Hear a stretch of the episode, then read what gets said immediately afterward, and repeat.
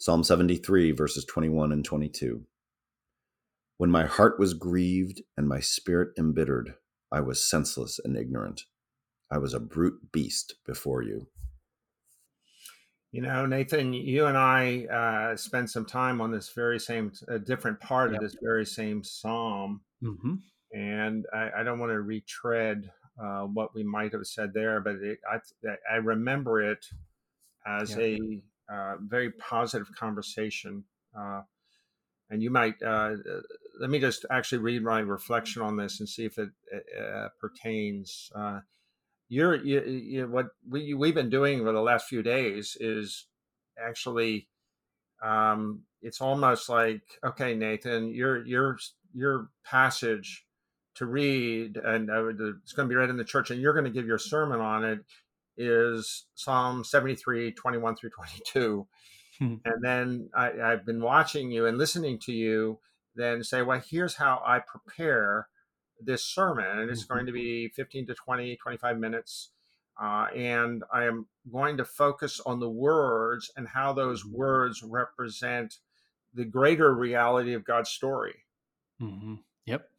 Now, I tend to, having no training, uh, I tend to generalize from the passage and then kind of apply back to it what we're mm-hmm. experiencing in the world today. It's kind of mm-hmm. typical when you're not trained to do to give sermons.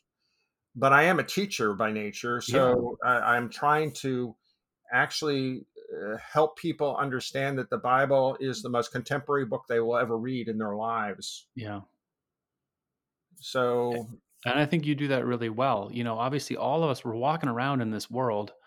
We mm-hmm. have the news channels on, and we have the, you know, just the reality of what we're seeing out of our windows, and then we introduce the Word of God into those scenarios, and we're trying to make sense of it all. And you do a really good job of that. And as you pointed out, I just try to slow down on the words and say, okay, what is what's right here, and then how can we, you know, maybe extrapolate out of that and then look again at the world around us and see what it might be saying you know as pointing to god's larger story. You you you know already how much i love psalm 73 written by asaph a really a worship leader a music leader in the temple in Psalm 73, I, I, just really, I hope you'll challenge me on this, keep me accountable to this. I, before I die, I'd like to write a book about Psalm 73. I think it's just so rich and so good and could be so helpful. But Asaph goes on this journey where he has these terrible views of the world around him and of himself until he goes into the sanctuary of God. And the view of himself,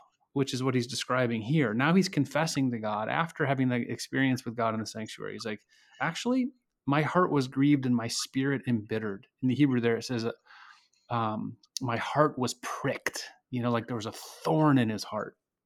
I was senseless and ignorant. I was a brute beast before you.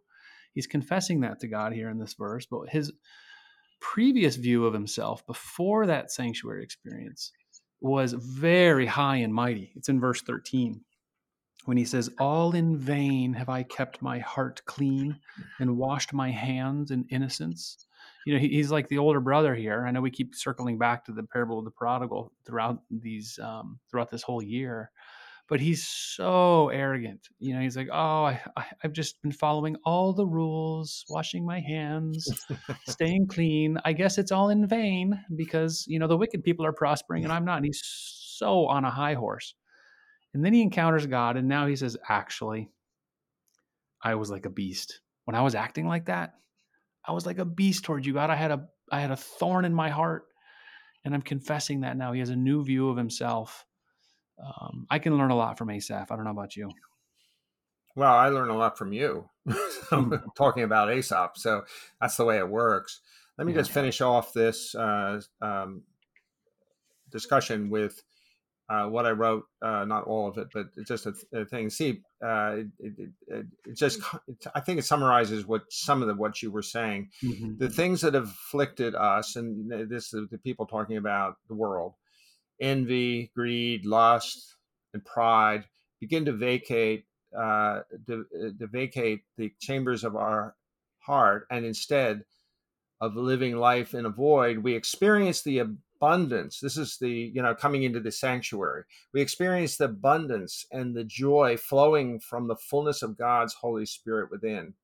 The only other thing I want to say about that, which I didn't write, is as I have grown uh, more familiar with the biblical story, and then it, I started applying it to my own situation, my own life, uh, which has a beginning, a middle, and not yet an end. That the the Holy Spirit is something that becomes realer to me every day. Hmm. And it was probably the thing I was most distant from when I was younger and was going to churches, and it just was not part of the conversation. I, I think there was fear of it or whatever, or it was just not, you know, scientific or something.